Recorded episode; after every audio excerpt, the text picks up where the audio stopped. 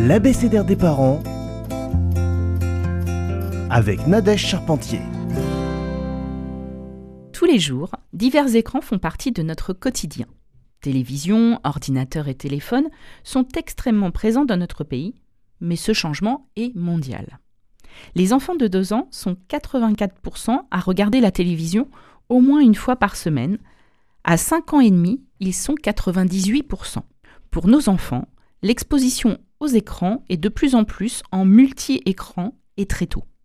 Malgré cela, la télévision est l'écran le plus présent dans le plus jeune âge.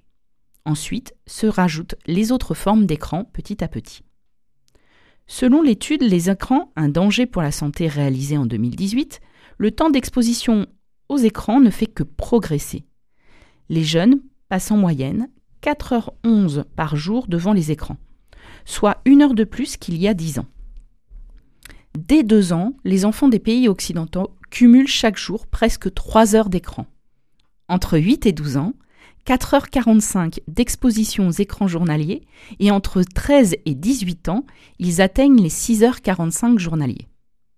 La durée quotidienne moyenne passée devant un écran serait corrélée au diplôme des parents. Plus celui-ci est élevé, moins l'exposition aux écrans est importante. Mais avec l'accentuation des écrans dans la vie de toutes les personnes de la famille, cette raison ne peut justifier à elle seule le temps d'écran excessif chez les enfants. Un effet miroir, c'est-à-dire la reproduction de fonctionnement familial, est réellement présent. Les parents comme également des frères et sœurs aînés peuvent être en consommation importante d'écran et ou très accros, ce qui exposera de par leur fonctionnement les enfants plus jeunes. Le temps d'écran est important à prendre en compte. Une exposition prolongée et non encadrée des enfants aux écrans peut avoir des conséquences sur leur santé et leur développement social.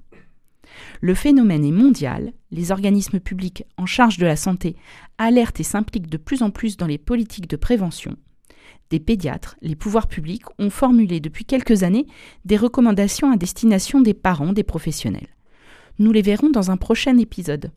Pour la semaine prochaine, approfondissons les conséquences sur la santé de nos enfants.